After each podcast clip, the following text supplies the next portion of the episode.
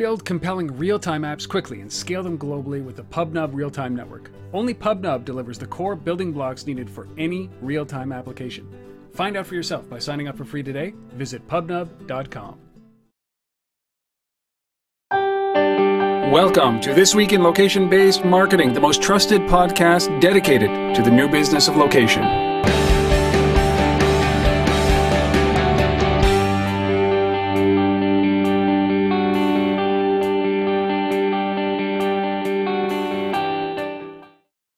Is time for This Week in Location Based Marketing. This is episode number 141. We're recording this August 2nd, 2013. That's a Friday afternoon. My name, Rob Woodbridge from Untether.tv, located in Ottawa, Ontario, Canada. Joining me, as always, Asif Khan from the Location Based Marketing Association, uh, still in Toronto yet again. Summertime, baby, summertime, isn't it? yeah, it's good to be home for a while, but uh, yeah. Yeah, it's also probably good to good get that itch to get back on the road, right? Is yeah, it, it, won't last long. No, no, of course not. Not at all. Well, welcome. Yeah. This is episode number 141. We are doing this at our regularly scheduled time. We have a jam-packed show. I don't even want to I don't even want to introduce the show because you're going to be blown right. away by it. Um, we got some great feedback from last week's show. Before we get into any of these things, because there is a mobile minute, there is a special guest, we do have an app, we do have a resource, we do have six stories. Boy, oh boy, oh boy. Anything going on with the Location Based Marketing Association that we should know about, Asif?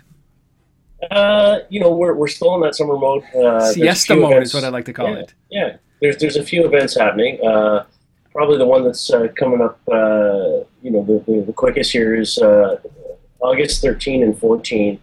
we're going to be down in San Diego for the Retail Customer Experience Executive Summit. So if you're in San Diego, check that out. You can find the information on lbma.com forward slash events, Retail Customer Experience Executive Summit. Uh, a lot of good retailers. I'm doing a panel on uh, on location and um, with um, BSL and Tommy Bahama uh, will be on the panel as well, so that'll be interesting.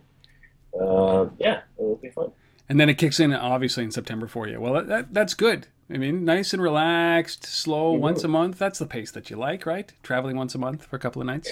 That'd be good. Yeah. That'd be good. Well, uh, so that's all that's going on with Location Based uh, Marketing Association this this coming week. Maybe this coming month, you might hear that uh, you know that there's nothing beyond our next episode. That's it until September, the new after Labor Day weekend. But I'm sure it'll pick up for you.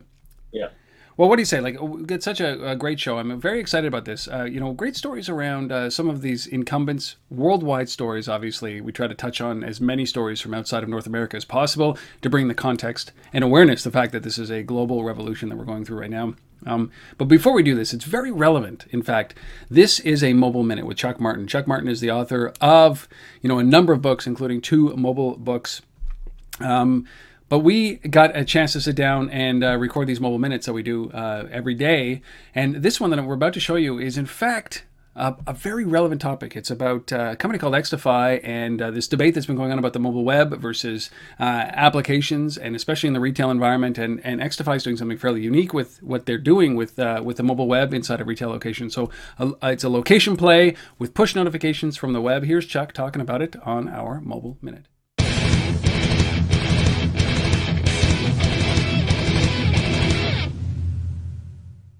Welcome to another Mobile Minute. Chuck, are we still talking apps versus mobile websites when it comes to mobile commerce? Uh, well, we we have been uh, for some time now. It, it turns out that uh, with when with pinpointing, which I wrote about in, in Mobile Influence, pinpoint is really targeting a consumer in a really significant way. It turns out I'm hearing from a lot of retailers now, big big retailers, that a, a very large majority of people are using mobile websites versus apps in their stores and a couple of companies that I'm quite familiar with, uh, Xtify, which is a case study in my book, and UsableNet. Uh, these are two very successful, essentially platform companies. They just combined a few days ago, and what they're doing is they're actually creating the capability to do push push based mobile-based push messaging so that when you're looking at a website in a store, you actually get a push push message based on your behavior in terms of that website. So you don't have to opt in for that because it's really part of the website. And that's really sort of the way things are going right now. This is a, a very big new trend. What about what about when you're not in the store? So this is where the apps really come into play, is to uh, attract people from their couch into the store. But what about those? How, how does the mobile website interfere or interact with customers when they're not in the store? Well, what it, what it looks like to me is we're starting to have a, a, a, sort of a split in the market. The the power users, a, a, lot of the people who are watching this, would be the people who would be using the apps, and then there's the kind of the everybody else person who's using the mobile web, and the, the they they both uh, sort of frown on each other as a group. So it's gonna be interesting to see how that plays out. And that was Chuck Martin and the Mobile Minute. Big news on that. If you're interested in that kind of information, which is like literally less than one, less than two minutes, we'll say, uh, deep deep knowledge, less than two minutes like that, you can actually now subscribe to it on iTunes. I'm very excited about this. There are 136 episodes of those one minute uh, mobile minutes up there right now. You go check it out and just do a search for a mobile minute on iTunes. Uh, thanks for Chuck for letting us use that. All right. Jump into this. You found a fairly unique application, a mobile app called Spot Messenger. Let's talk about this. Yeah, uh, it comes from a company called Rossum, uh, which is based in uh, in Chicago, and uh, it, it's really interesting. It's it's an iOS app, uh, iOS only, and it, it's really about um, people uh, sharing stories and creating conversations um, that kind of you know, have a life to them and, and, exist around a particular location. And so for me, what jumped out uh, uh, when I when I read, read about this app is, you know, I, I kind of harken back to the old days of, you know, you walk into the grocery store or the uh, the co- local coffee shop, and there's a bulletin board, and you'd have all these little messages posted up on it, and you know, all that kind of stuff. And for me, this is sort of like the digital version of that in, in a way, um, where you can create a uh, a conversation or a spot, if you will, is, what, is how they refer to it, uh, about anything, about any topic. They, they had examples of, you know, neighborhood watch groups, you know, having their own thing uh, connected to that location. Um, so there's a, you know, basically any topic can, um, and, any location can have its own spot. But it's about a, a community uh, of uh, people contributing to a conversation and, and kind of interacting with each other in this. It's all anonymous, I think as well, which is yeah. which is kind of interesting. You can check them out at Spot, quite literally, spo.tt spo.tt or, or, look for it in the App Store. Uh, this is an iOS only application right now. Uh, so you can find it in the App Store right now, just under Spot with two T's. That is the app fascination of the week. All right, our first story today. We didn't talk about Foursquare last week. We are going to talk about it here as our first story. They signed an agreement uh, just recently, this past week, with Turn, which is the world's largest demand side platform. Uh, and Turn is going to leverage Foursquare data, your check ins, my check ins, anonymously, obviously, to actually retarget you on the web through partner websites. This is probably a uh, something in a long time time coming. Uh, and it actually, you know what's great about this, Asif, is that it devalues, it, well, it doesn't put, it takes the emphasis off the actual check-ins. It's the data that they're selling to these guys to actually add value to their advertisers. This is, this is a good deal, I would say. This is a good deal. And this is, a, for so me, rare. This, this is a positive Foursquare story. Because uh, we haven't had a lot of those on the show. No, no. Uh, but I like this deal. This is, you know, this is a good use case of that data. And, you know, if I, happen to go to a lot of Mexican restaurants, and I've been checking in at, at, at those all over the place. Um, then you know it makes sense that you know when I'm online surfing, sitting at my desk on my laptop or wherever I am, and you know I'm on websites that the ads on those websites you know are relevant to me based on you know data that, that you can leverage about about what I've been doing. So uh, I like this, and, and so you know, there's there's a lot of partners in this. There's a lot of data that's coming from this, and it's not just data from what you've done with Foursquare on its own. It's all the other uh, apps that have integrated Foursquare as well. And apparently, there's forty thousand apps that have integrated Foursquare. That's yeah, insane. Th- that is that is big, and and leveraging that data now all of a sudden makes it powerful. We've always talked about data being being powerful. Yeah. Uh, you know, I, I I think this is a great way to use data. Um, but you know the way you described it it's almost like it's old school for me which is you know you you take the data that is in a vibrant you know uh, device like this that's mobile and and you're trying to i don't think that they can use all of this data to push it onto the web like i mean as you said the mexican restaurant interesting but i mean you know, I'm sitting at my desk. So maybe it's you know subjective to you know what's best in context to the to the browser world as opposed to this world, right? Um, but maybe I don't know if there's any relationships that. Um, that they have that Turn has that actually pushes mobile ads into other mobile applications. I'm going to assume that they do. So maybe there's an opportunity there uh, for contextual, uh, you know, Mexican restaurant lovers. Like yeah, I, I, don't know who they are, but uh, I read uh, that there's a, a, piece here that says that uh, Turn's got 16 display inventory partners, six video inventory partners, and four mobile ad uh, ad networks, networks yeah. that, that, they work with. So so it makes sense.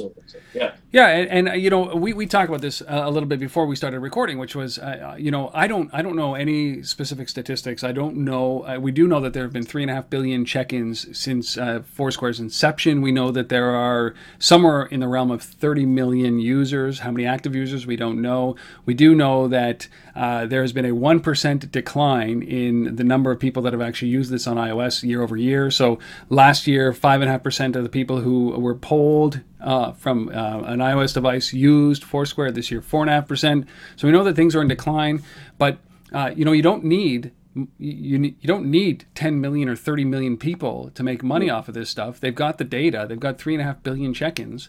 So this this makes sense, right? This is something yeah. that if they do it right, they can make money. How much money? I'm not sure. Who has the value? I'm not sure.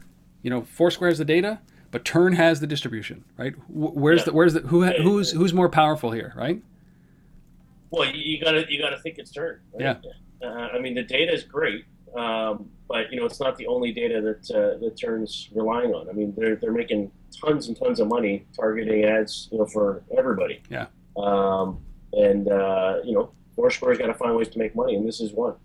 It is but one, and that's the key. It yeah. is but one way, and there are many ways that they can uh, but time time is short. Um, but yeah. very cool. So Foursquare partnering with Turn, one of the world's largest demand side platforms advertising. It's uh, it's you know maybe onto something here. Long time coming, I would say. Yeah. There you go. All, All right. right. Second story, my man. Yeah. So our next story uh, comes from India. Uh, two companies, one called MobiLink and the other Train of Thought uh, is the name of this company and they've teamed up and they've launched a, a platform called Smart Push. And basically, it, as the name implies, it's a push, uh, you know, location-based deal platform, you know, push push-based platform. Um, and uh, you, you, know, there's nothing really unique about this. I don't think it, it's it's different, you know, that different than you know AT&T Shop Alerts or or any of the other location-based, you know, targeted push platforms you know, we, we just heard about Xtify, you know, in the, in the Mobile Minute, which is another one. Um, there's lots of these out there. But what I like about this, and the reason I wanted to pull it forward uh, into the show this week, is that this is happening in India, and it just it, it just kind of goes to the point that you know this isn't only a North American phenomenon. We're seeing these platforms, you know, in every market. You know, in China, always has their own uh, version of everything you know, now we're here in India. We know uh, we covered a company called iMob Media uh, a little ways back. That's uh, in uh, I think they're based in Ireland. That uh, has a, a, push platform that they're enabling carriers uh, with, like Placecast does. So, so there, there's a lot of these things out there, and there's more you know emerging every day. So, you know, I like that. And then the other thing related to this is you know just to kind of continue the geographic view of this is right even right here in Canada, while we don't have this really happening yet from the carrier perspective, um, I have it on good authority that we can expect that Rogers will be uh, launching a, a, service like that uh, here this this fall with uh, Placecast technology as well. So I look at this example that maybe what Rogers is doing. Uh, I think that that's that, that's the true way to do this. In order to be able to penetrate the, a market, you need that carrier pull, right, to, to be able to get into there. And I think that that's that's really where you're going to see some companies succeed. You know, to do this independently is such a such a challenge. Uh, you know, it's hard to rise above. You know, so everybody tries to create new little niches or new little services. Like for Smart Push, they have this, you know, interest sensing technology which is basically, yeah. you know, we talk about this uh, the, the mobile cookie, right? So it senses what you like and what you don't like, and it, and it smartly pushes things to you. Uh, and and what we learned even in that mobile minute was the Xtify you know, uh, when you actually go to a website, uh, you know, and it's uh, geofenced, and you're at the website and you're in the store, it pushes you deals, right? It, I mean, it's yeah. real time deals, and and um, you know, all of this has got to come to a head. There's got to be a, a, very simple way. I don't believe really in in in you know, getting somebody in my store. And here's a challenge: getting somebody in my store and then forcing them to go to a website on on a, on a, a mobile device. I think that that kind of is a disconnect, right? It's like second screen in me. It's a disconnect. You've got me here and we've always said the differentiation for retail outlets is what? Don't put them back into the screen.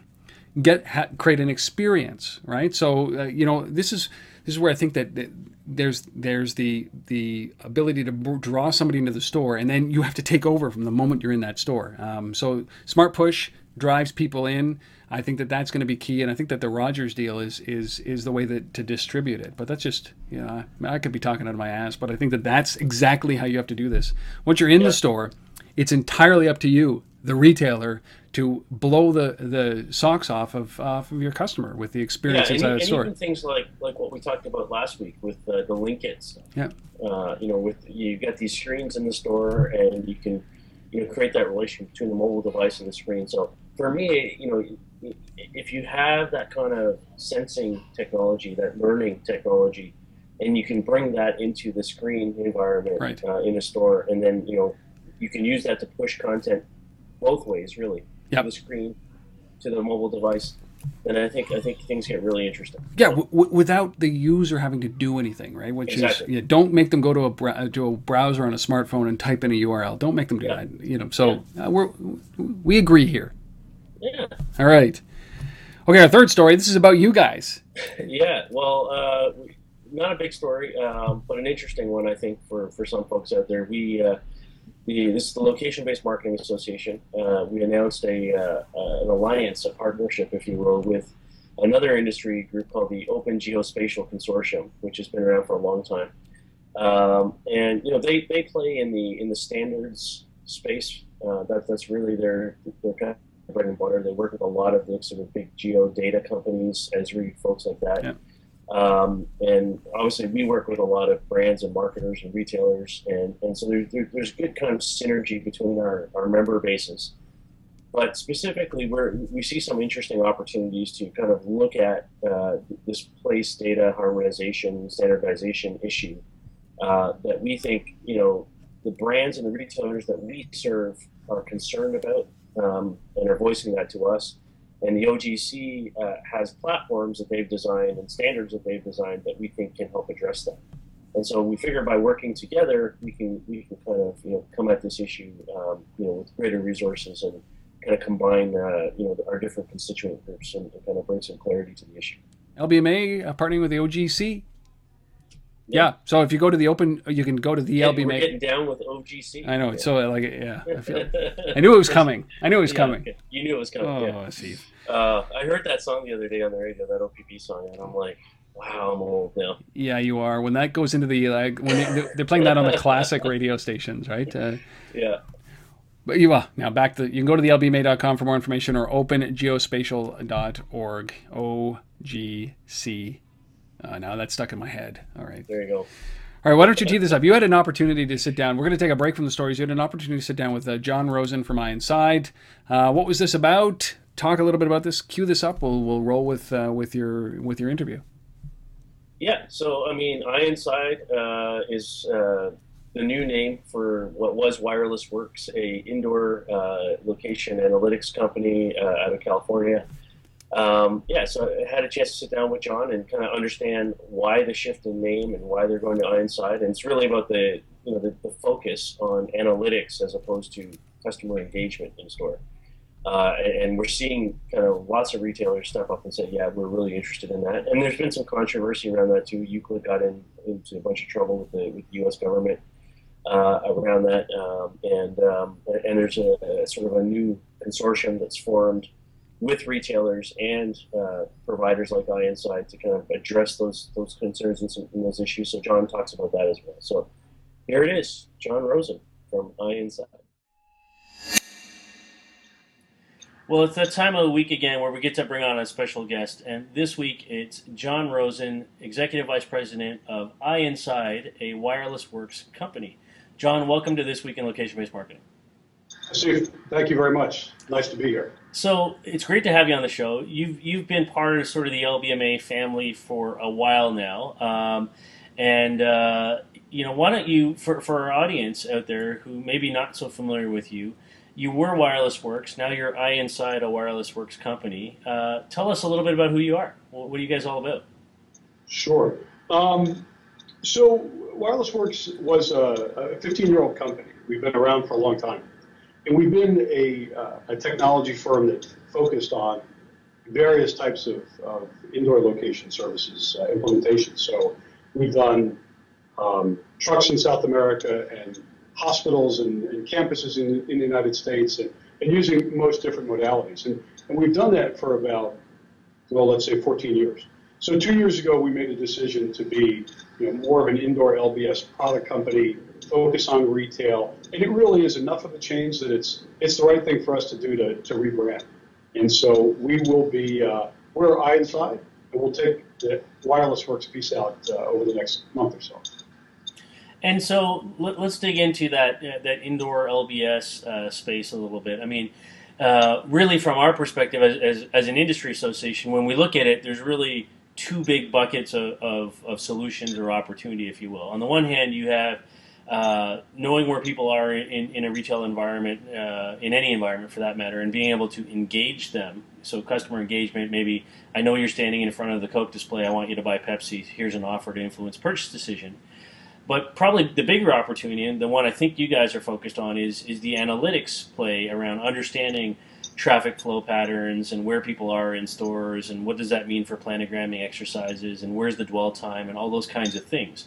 So, what, what, how do you see the indoor analytics opportunity specifically? It's good. Um, it's a good point. And look, I think I think you're right that the marketing piece is really interesting and it's very creative, and it's um, it's the one that's that's incredibly extensible. But uh, but analytics are critical. You know, there's uh, a need for analytics. It's a, it's a piece of data that retailers have been without forever.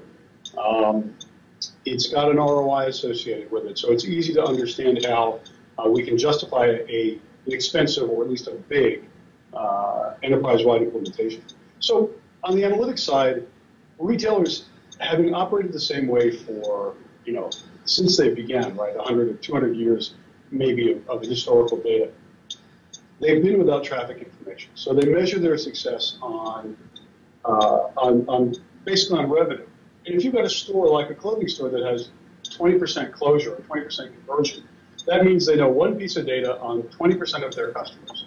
And they know nothing about the rest of the people that walk in the store. So the idea that we can gain insights from traffic and feedback on merchandising and marketing and store operations and brand connection and, and uh, well, retail is a very resonant point for retailers. So this is what we're focusing on. And the type of technology company that we are, we're able to deliver solutions that the retailers, it resonates with them that, that this is a way for them to, to change business or, uh, let's say, to uh, enhance existing business processes with traffic data. And, and so uh, when we look at the space and the category overall, uh, you know, we, we get to work with lots of, of, players in the industry, and there seems to be such diversity in the technology side of it. I mean, Wi-Fi, Bluetooth, ultrasound, you know, LEDs, magnetic fields. I mean, like it, there, there's a number of ways to to do indoor and figure out where people are. D- does your company uh, focus on a particular uh, type of technology? Is there a reason, or one's better than the other? That's a good question. Um, so we're technology agnostic, first of all. We have a tremendous amount of software. We hold about 30 patents in indoor location today. And having worked with most modalities, we have the option to use what we believe is going to work best for the retailer. Uh, we do focus principally on Bluetooth and Wi-Fi. And the reason that we do that is um, in an implementation, the idea is deliver data that's resonant to the way retailers run their business, which means we, we geofence departments or sub-departments or end caps or brands.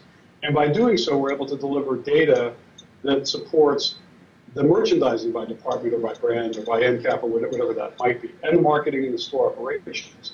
So accuracy is critical in, in the ability to see um, a, a reasonable cross section of the people coming in the store is also important.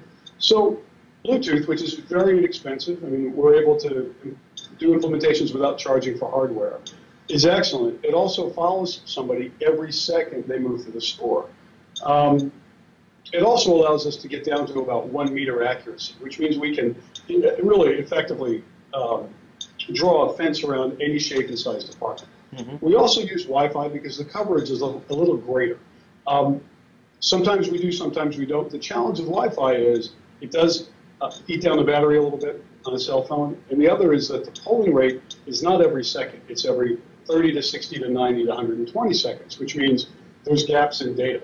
But the ability to put both together give us a great cross section of people, um, great accuracy. I mean, we follow an individual throughout the store. We don't know anything about them, but using it as sort of a transponder, we see that cell phone with great, excellent data. We also see when they come back, and we see other stores that they went to.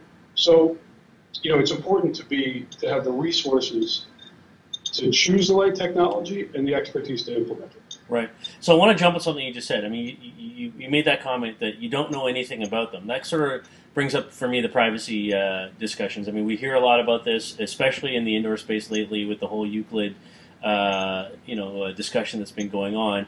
How do you guys see that, and, and, kind of, you know, how do we help alleviate the issue around, or, or the, the, you know, concern around privacy?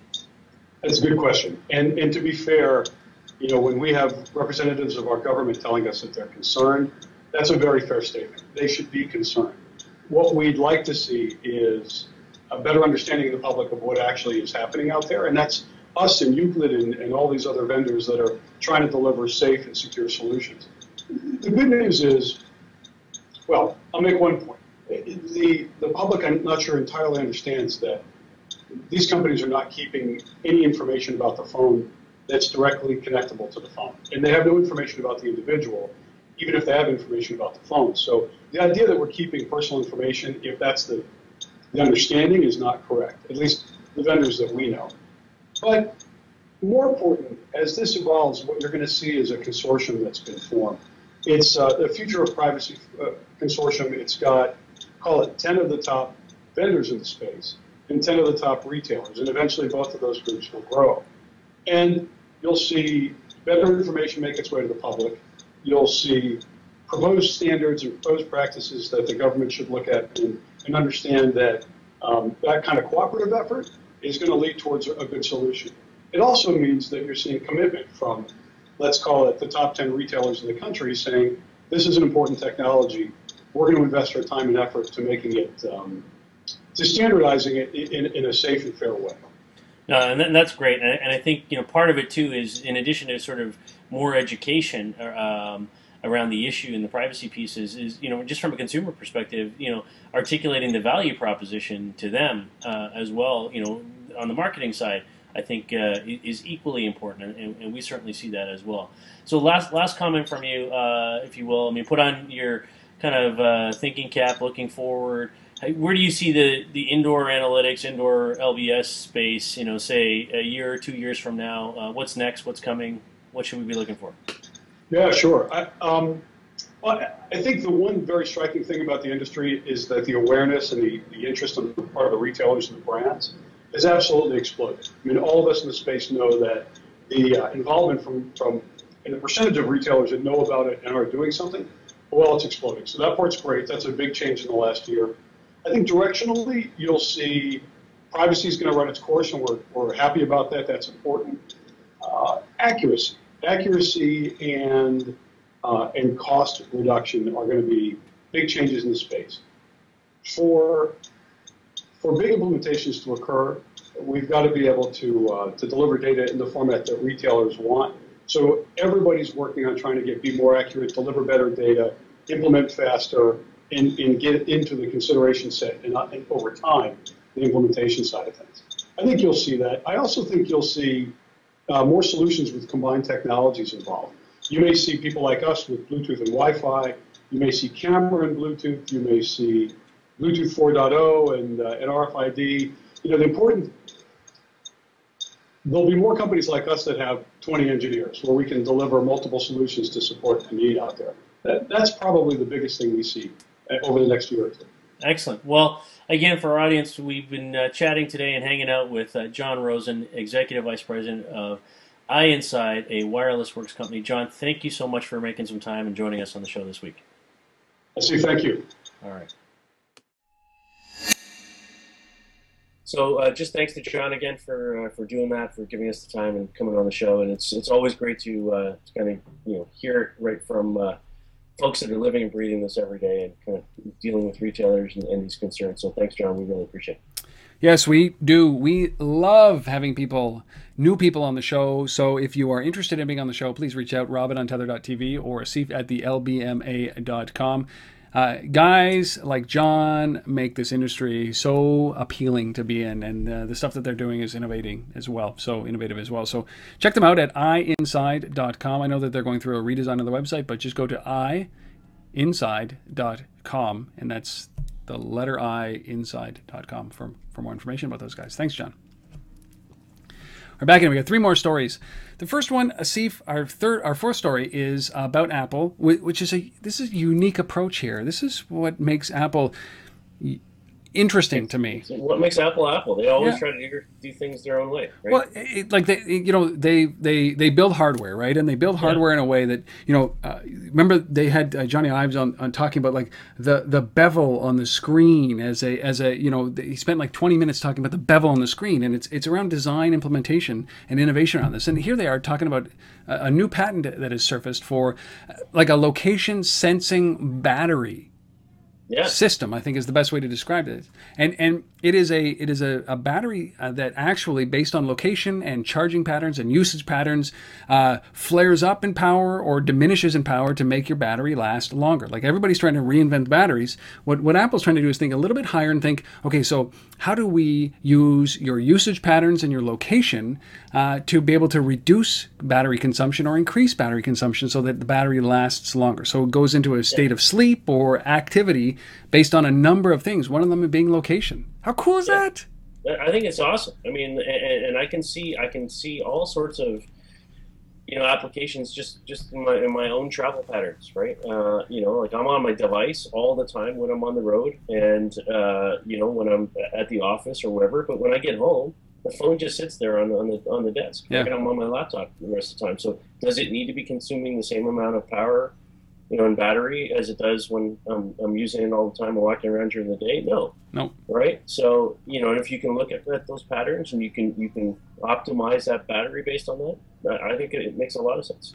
Well, I do, and, and I do as well, and and you know when you travel with it, uh, you know, I get four hours out of my phone right? Like that's what I get yeah. on my iPhone. It's a, yeah. I use it as a it's it's a, like I consume battery power with it. So if they can optimize the, the battery consumption so that when I'm not using it while I'm traveling or while I'm out of the house. Yeah. That, that it re- reduces it and extends it to five or six hours, that would be a godsend. And if they're doing that with battery, uh, this this battery system, I, I, think it's incredible. I think that this to me is uh, w- would help anyways, and because they're worried about it. Because you're right, as these things become thinner, Screens become more powerful, they consume more power. Our reliance on location and GPS and, and cell towers and Wi Fi and Bluetooth yep. and all that connectivity into the car, into the into your headsets. Um, it, it's you know batteries are not going to get better, so we got to get smarter here about how we use them, how we consume the power in them. Um, and I don't want to wear a knapsack with a you know solar panel on the back to charge my phone. Come just on. Seems, defeats the purpose. Very cool. So well, they got the maybe the maybe the, maybe the, uh, the case of the phone, the back of it should just be a solar. Well, I, I think that you know there's talk about putting a you know um, a motion uh, charger yeah. on some of the like on some of the uh, cases, but again, I mean, if you've ever used, I, I go camping, and when I use the the wind up uh, you yeah. know light, it, it only lasts for like you know yeah. a minute. It's too much effort. I'm just too lazy. So Apple, this is great. It's good for lazy people. We like it. All right, all right, all right, all right. That's our fourth story. So Apple has got a new patent uh, basic based on uh, for a location-based uh, battery system, which is which is very cool. Uh, small innovations like that, yeah, you know, it's the stuff that you don't see behind the scenes that make the difference in the product. All right, our fifth story here: Monster Media buys Loca LocaModa. I, I don't know if this is a is a direct acquisition or this is an asset acquisition. Do you did you get a, the sense of this? Uh, I, I, think it's a direct Uh, Okay, so Uh, two functioning companies. Yeah. two function. Uh, yeah, LocaModa's been around for for a, a while. It's a company I've crossed paths with a number of times. Um, certainly one of the innovators in location-based digital out-of-home Yes. stuff. Yeah. Um, and Monster Media, a huge player in out-of-home, um, uh, has been for, for a long time. Um, you know, probably one of the biggest, actually. Uh, I think digital out-of-home companies. Period. Um, so, so I think there's there's some interesting technology fit here for them in terms of uh, you know social media integration into screen content and you know which is some of the things that LocaModa is focused on is kind of bringing Twitter and Foursquare and, and Instagram feeds into screen media. Um, and, and so they do that really well, and I think Monster Media, you know, was lacking in, in some respects there.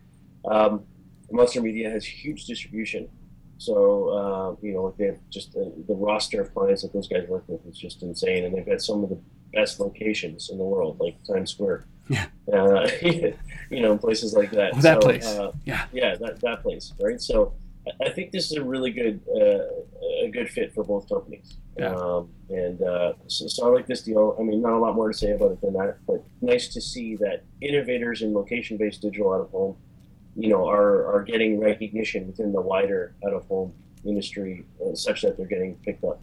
Our sixth and last story. The best way to explain this story uh, this is uh, Inglot uh, deploys this AOpen transparent digital signage. Uh, these are cases that are transparent, that have the product behind them. I, I'm not even going to try to explain this.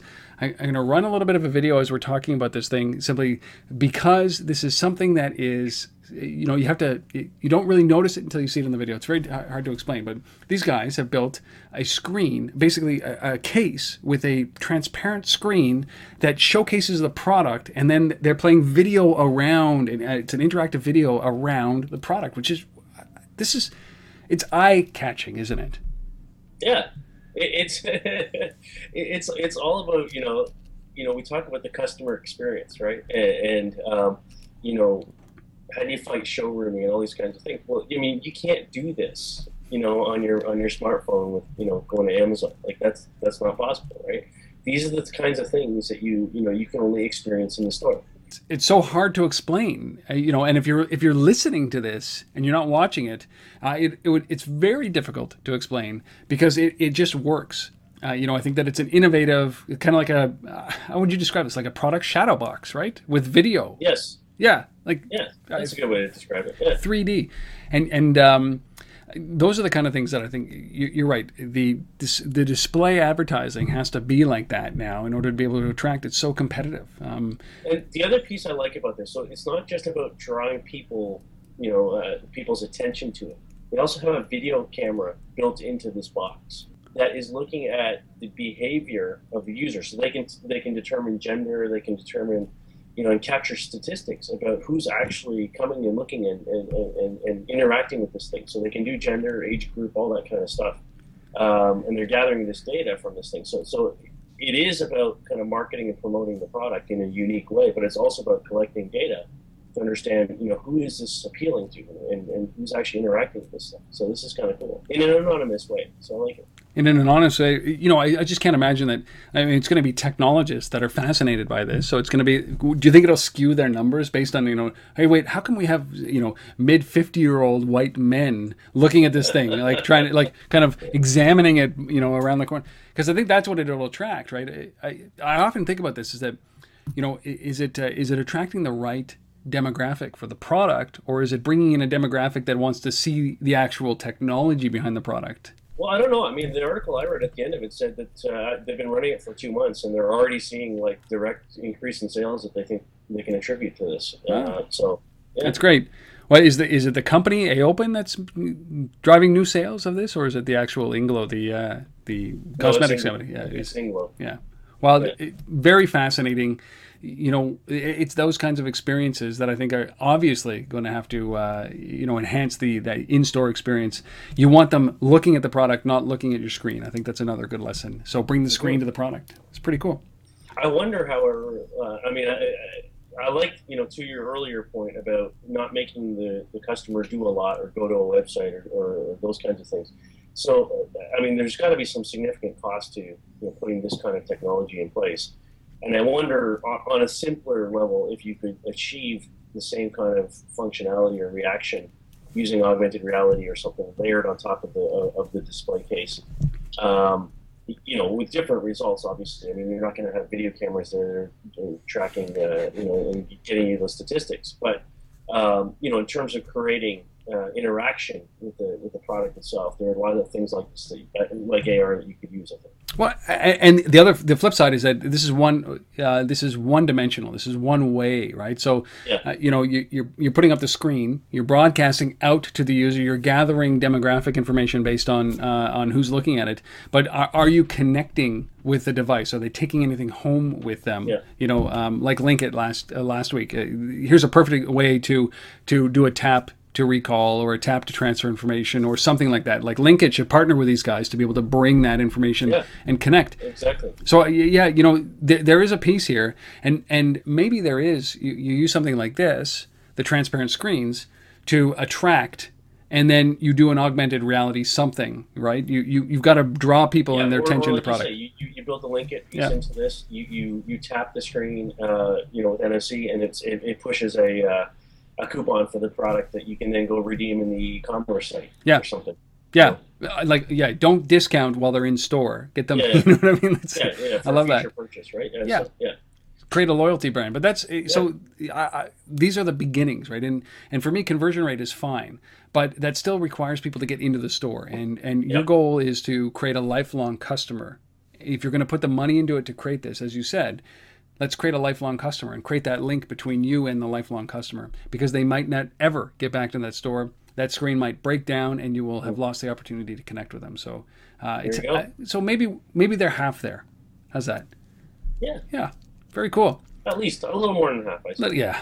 Uh, yeah. Technology is pretty neat. Credit. This yeah. is pretty cool. Yeah. All right. Yeah. Seventy-five percent of the way, three quarters of the way there. All right. All right. All right. Those are the six stories. Uh, that is the Mobile Minute with Chuck Martin. That is the app, uh, Spot Messenger. That is the guest, John Rosen from iInside. Now it is time to finish it off with our resource of the week. And if I don't look at a coupon again, I will be so surprised. Right? All of a sudden, coupons are it again. Is that they're on the on the increase, post recession increase in coupons, which doesn't doesn't make sense to me. Yeah, so this is a uh, you know an article that uh, references a, a, report that's out from uh, called the CPG Coupon Industry Facts. It's a uh, report that's that, that's issued twice a year, I guess, uh, half year report. Uh, they call it by uh, Valassis, which is a unit of NCH Marketing Services. There you go. It's obviously wow. a player a player in the coupon industry. Wow. Um, so they're saying, you know, coupon C post recession recovery, um, double digit growth in distribution and redemption going on. So they're talking about, uh, um, you know, 1.8% increase in coupon distribution. That's that. That's big. Is that significant? Yeah. Yeah. Um, I, I, don't know. I, I, mean, I have no I have no gauge here, but 1.8 percent. So, so, so, so here, here's the here's the key stat from this. In the first half of 2013, coupons for non-food products represented 62.5% of all the coupons distributed. That's 2.9% increase over the first half of 2012. Okay. So they're, they're so they're that's clothing. So that's clothing yeah. and uh, yeah. so textiles, right? Yeah. Okay. So it's yeah, exactly. Um, well, that doesn't surprise me because if you if you see how many how much uh, email the Gap group sends out uh, every day. Like they must yeah. they must make up about eighty percent of, of that number of, of coupons that have that have gone out. Um, it's, it's, crazy. Well, it, it really is. Um, yeah, so you, I mean, you're talking about clothing. You're talking about, uh, I guess, you're talking about uh, furnishing as well, yeah. of some sort, right? Um, there would be coupon in that in that space. Um, you know, and then there's another stat in here that I saw that said, uh, where is this here? Uh, the food segment. Yeah, so here's the food one. So um, the end of this piece here.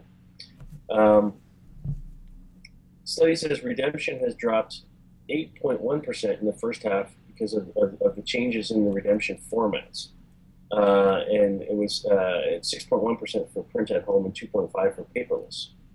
So that's interesting because yeah. we hear a lot when we, a lot of the retailers I talk to complain about digital coupons because they can't they can't scan the barcodes, they can't do all kinds of stuff.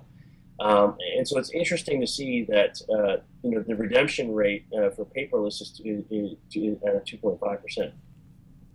Well, you know, right? I mean, I mean, it validates what they're saying. Like, I would expect, you know, I would expect that, uh, you know, that number should be a lot higher yes. than two point five percent. I mean, I would have guessed, like, if somebody were just to ask me, I would say, yeah, twenty percent. Yeah, or higher, right? Especially yeah. with all the hype that's gone on. But you so, know that that that's a really interesting strategy. Is that um, you know if you are in this business, if you are in retail, and you're using couponing as a way to bring in customers or create loyalty, um, think about that number because are you creating loyalty by giving them a digital version of it, or are you impeding the use of that because it's digital? And to this, it sounds like it's impeding the usage of it. Yeah, and that's why you know, and, and so contrast the 2.5 with the 6.1 for print at home. Yeah, yeah. Right and that's why I think like solutions like uh, what Impact Mobile's put out recently, the, the little device, the little device, yeah, that you put in the store with the kiosk and all that, and you just you take the digital thing and then you you you sync it up with, the, with this device, and then it spits out a paper coupon. Yep. yep. Right. Um, that that uh, the, the store can actually redeem. Yep. So you know, so, so I think that's where you're going to start to see. So I think there's the data is interesting here, and it actually points or validates uh, for me a lot of some of the issues that we're hearing about. Well, you know, it's so interesting to think about this. Is that the issue is is is human behavior, right? And you don't want to be in the business of changing human behavior at this point. You want it to be, a, it's going to be a gradual approach. But it, it goes to show you that this opportunity with something like Passbook from uh, from Apple. Mm and uh, the equivalents across all other platforms are very important. And mobile wallets are very important, and standardization on all of these platforms are very important, so that my there there's an easy way to bring the coupon into my device, right? Yeah. As opposed to taking a photo of it and having it in my photo stream, which is not effective because then it synchronizes across my, you know, my Facebook account and uh, you know, uh, you know, up my Evernote and mm. and through the cloud.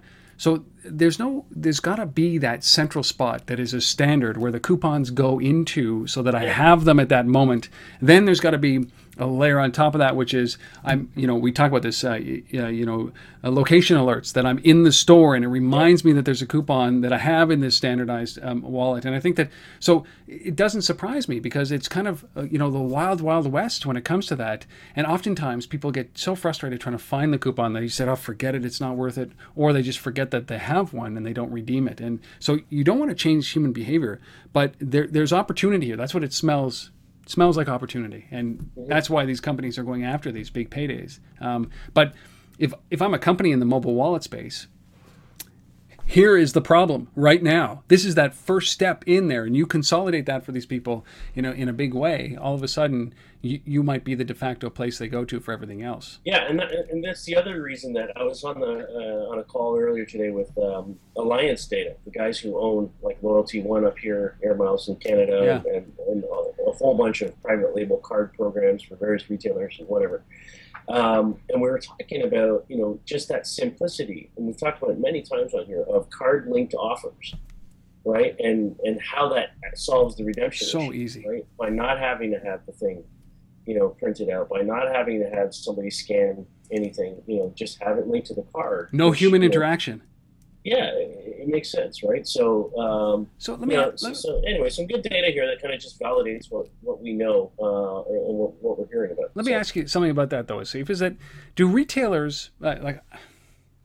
I don't know how to ask this in a nice way, but do retailers really want you to redeem coupons? Like, you know what? I, so I'm in the store.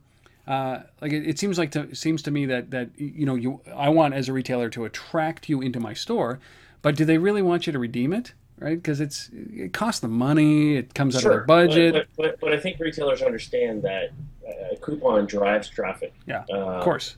And and without it, um, you, you, know, they, they, just don't get the people in the store. Yeah, I, I think that's. I mean, sad. They do, but but I think it's a behavioral thing that you know it's just the norm for for many many people. Yeah, many shoppers. Well, it is. So. It's becoming more and more so. You know, as yeah. we, but uh, so this is like what seems like simple numbers at the very beginning when you think about these things, growth or non-growth, and uh, how yeah. people redeem it it, it, it, displays an opportunity or it shows it shows where that next step is going to be. And here we are 2.5% are paperless formats. People are still printing these more because they probably like the idea that, hey, look, I got a piece of paper because yeah. the other one's not going to work. I'm not confident. And they're not confident in the store store staff. They're not confident that it actually is a real coupon. They're not confident in any of that. So they they want to print these things out. So fascinating. Who who knew that this data would be so interesting?